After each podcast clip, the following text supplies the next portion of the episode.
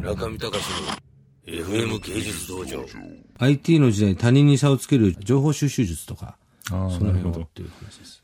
まあ基本的にはですね、僕がやってるのは Google リーダーっていう、あの、RSS リーダーっていうアプリケーションソフトが世の中にはあってえ、ちょっと待ってください。僕も勉強したい。ちょっと待ってみて。あの Google リーダー Google リーダーですね。これが一番使いやすいと思うんですけど、まあウェブブラウザからあの見れるはい。あのアプリケーションなんですけどね。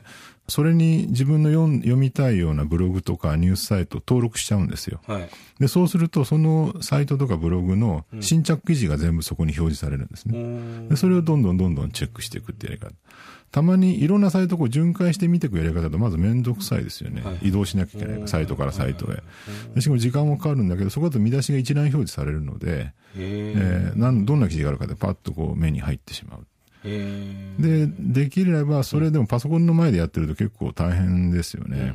で、移動時間って結構世の中の人がたくさんあって、例えば電車の中で片手で釣りかぶら下がってて本読むのも大変みたいな時間とか、えー電車のホームで待ってる時間とか、タクシーに乗ってる時間、あと会議の前に待ってるよくわかんない時間、そういうデッドタイムってやられる時間たくさんあると思うんですけど、そのデッドタイムに iPhone 上の Google リーダーで全部記事をチェックしちゃうんですね。そう暇な時間が全てなくなるという効率化の極致みたいな感じでね。ええ、ちょっとこれ勉強しよう。そうですね。だから僕大体今1200、1500ぐらいの見出し見てるんですけど、え家で見てるのはほとんどなくて、大体がそうやって待ち時間、あ、こう。車で運転移動してる時も、信号待ちの1分の間ちょっと見たりとかね。そうですよね。そうなんです。で、それでどんどんどんどんあの未読を全部処理していって、読むべき記事だけチェック入れていくっていうやり方です。へえ、あこれはいいアイデアですね。そうですね。だから自分のね、あの、よくね、それで、ウェブ読むっていうと、まあ、特に若い大学生ぐらいだと、どうでもいい記事をたくさん読んでしまう。なんか世界びっくりニュースみたいなやつあとか。変な亀が取れたそとか。うそうそう。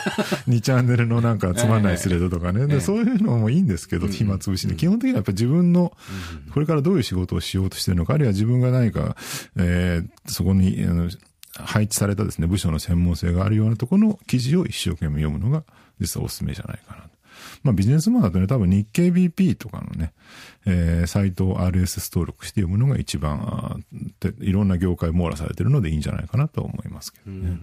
あれですか、こういう、例えば佐々木さんのお仕事のネネタ帳みたいな感じじゃないですか。そうですね。こういうのっていうのはどんどん公開してっても大丈夫なんですか？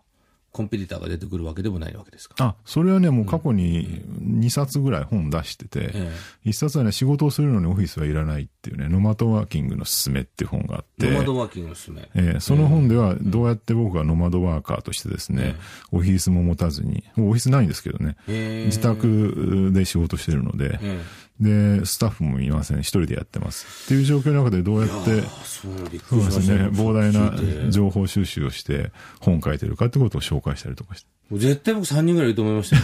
て。よく言われますけどねアシ。スタント。だって毎朝定時に、ドワーッと出てくるんでね。そうですね。ちゃんと厳選されてるし、寝てる間に誰か小人みたいな人がやってるんだろうとしか思えなかったんですけど。あれはだいたい前の日にその iPhone で Google リーダーでチェックして、朝6時ぐらいに起きて、まとめで2時間ぐらいかけて必死で読んでですね、それをバッと流すっていうすごい。いやーなるほどね。まあ、ああやって人に提供すると自分の勉強にもなるので、一石二鳥ということです。さすがですね。やっぱ向上心がある人は別に 世代とか関係ないわけですな。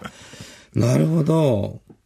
Google リーダーじゃあ僕もちょっとやってみよう。ええそれはおすすめですね。はい、ありがとうございます。